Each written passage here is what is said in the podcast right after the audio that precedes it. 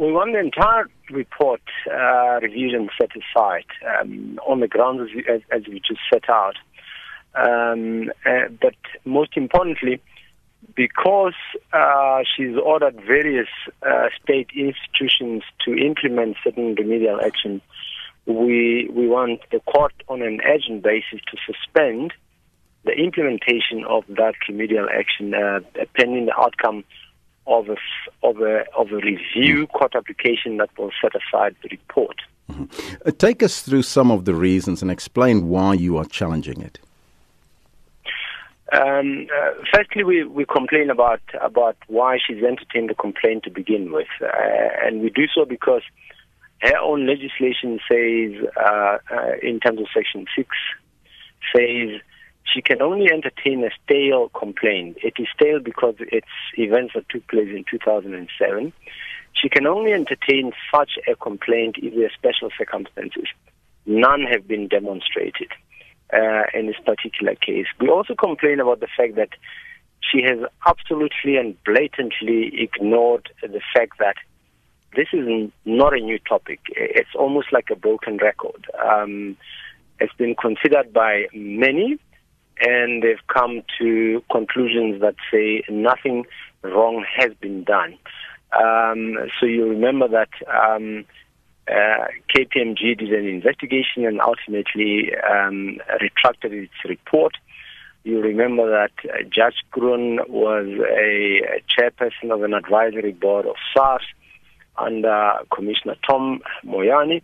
He's retracted his report and actually apologized for it. You recall that the Nugent Commission has found that nothing was uh, wrong about that. And most importantly, you remember that this from this, the subject matter of the charges against the minister in 2016 and uh, by the Hawks and the and the National Director of Public uh, uh, Public Prosecutions withdrew withdrew the, the complaint. So we think all of those contribute reasons why she should have, on a jurisdiction basis, simply dismissed the complaint. But more subs- more substant- substantively, we we say that um, she hasn't given herself even time to process what was presented to her by us and other affected parties, such as Mr. Pillay. Um, a lot of facts were put before her, and when you read her report, there is little or no interaction with those submissions that have been made to her. It's almost like uh, it was a foregone conclusion, and she paid lip service to to the requirement uh, that before she issues the report, she must then um, give us an opportunity to address them. Then we also say that she she is wrong uh, on the facts because she didn't investigate um, what was put before her, and and we say she's wrong on the law because to give you an example, she says the only the president can can, uh, in terms of Section 209 of the Constitution, can establish an intelligence service. Now, what SARS did at the time was not establish an intelligence service, but rather bolster its investigative capacity. So, so that's the broad spectrum of um, of grounds upon which we say she is wrong. There are many more in the in the extensive affidavits that uh, that we filed. Mm-hmm. So the remedial actions of the public protector is binding. So do you believe then, in in the minister's perspective, that this is a political witch hunt, and are you perhaps implying that the public protector was not objective in, in reaching her decision?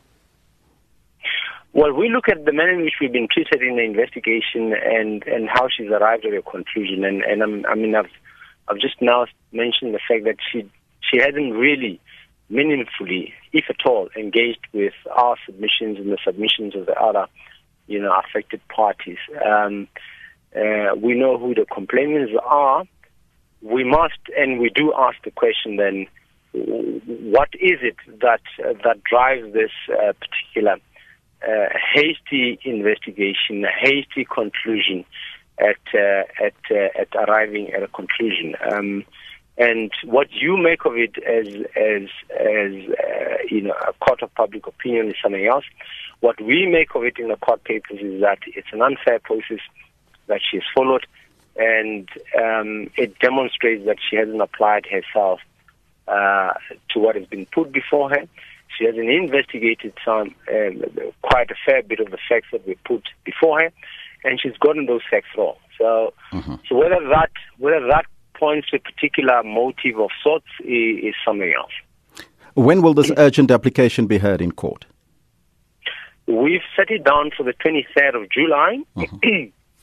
and we've done so because one of the remedial actions she's now issued is that the uh, Speaker uh, of the National Assembly must uh, ensure that within 14 days um, a, a, parliamentary committee is convened which must uh, consider whether to sanction the minister for violating the executive ethics uh, code uh, or not. You know, and, and, and because of that deadline, we have no option but to ask a court to suspend mm-hmm. the implementation of that remedial action amongst the rest of the remedial actions, uh, which include the president, the minister of state security, uh, the national public uh, director of um, uh, public like public mm-hmm. prosecutions, the commissioner of the police, and so forth. So, yes.